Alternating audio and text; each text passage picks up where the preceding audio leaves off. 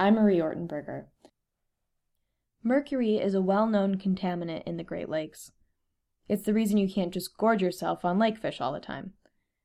In California, there's another big lake with fish that warrant similar health advisories. But unlike the Great Lakes, the source of mercury in Lake Berryessa does not come from coal burning power plants. It's there thanks to 19th century gold miners. I learned about this lingering legacy while on a recent tour during the 26th annual conference of the Society of Environmental Journalists. I selected this particular tour because it included a morning hike followed by lunch overlooking a lake. The hike was the difficult rated Homestead Blue Ridge Trail, located in the Stebbins Cold Canyon Natural Reserve in California's Napa County, and the lake was Lake Berryessa. The reserve is coping with the polluted legacy of gold and mercury mining in the region as well as recovering from a slew of human caused fires. The hike invited us to observe the landscape while learning of its tribulations, both visible and otherwise. The tour bus was set for a 6:30 a.m. departure, our small group groggily loaded in, equipped with hiking boots and sun hats. We watched the sunrise paint the sky with a pinkish gradient as we drove westward. When we arrived at the trailhead, the sun was not yet high enough to warm the landscape. We shivered as we shared introductions, but before long we were ascending steep inclines, and we warmed up quickly.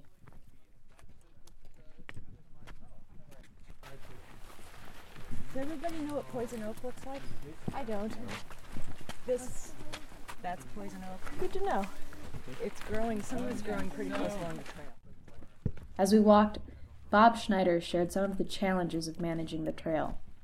Schneider is the Senior Policy Director of Tuleyome, a nonprofit conservation organization largely responsible for Lake Berryessa Snow Mountain's declaration as a national monument last year. The, the erosion mats are down here and this fencing's here, and the effort is to try and restore this hillside because people used to like they'd and once you have one or two people do it then lots of people start doing it they'd just be cutting down to the trail down here sliding on their butts and um, it just created a real erosion problem so I just I told I told the reserve people you should be planting poison poison oak here, but I don't know if it'll grow in the sunshine here. The region is healing. It's endured yearly human caused wildfires since 2014, each wiping out already drought weakened trees. Some recent efforts from Tuleyome are focusing on helping the region heal from damage as old as California's gold rush. The landscape surrounding Lake Berryessa is dotted with cinnabar deposits. Cinnabar is a reddish brown ore that, when refined, becomes quicksilver, or liquid mercury. Those deposits were mined first in the 1850s. At that time, the mercury was being used for mining gold. If you're like me, you might ask, what could a bearded prospector with a pickaxe need mercury for? Well, it turns out that wasn't the only way gold was mined.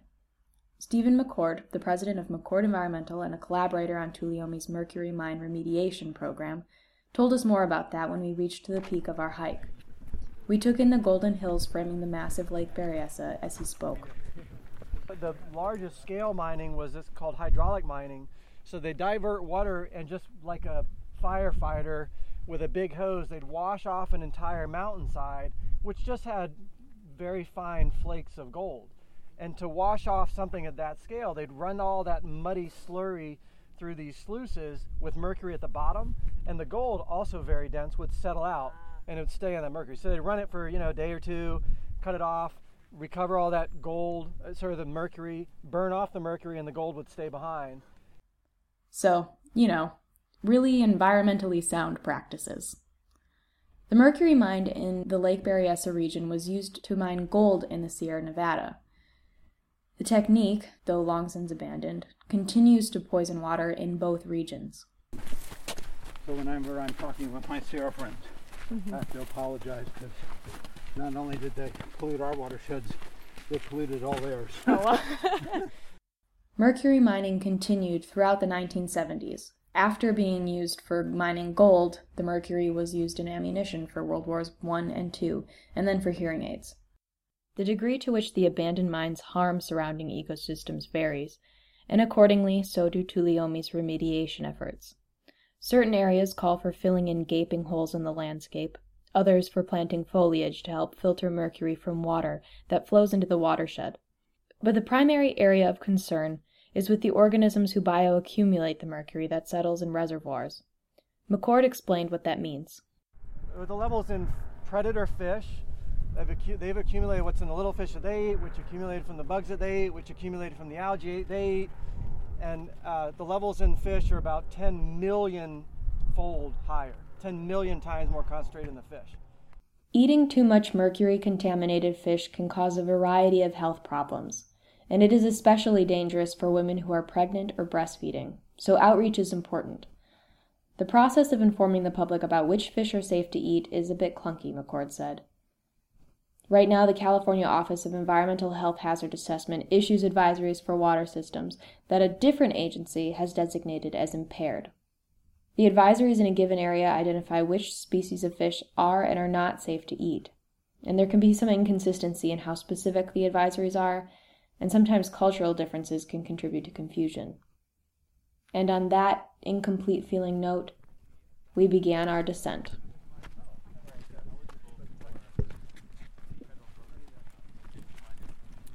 The walk back was perfectly pleasant. We wound our way down the trail, skirting Poison Oak.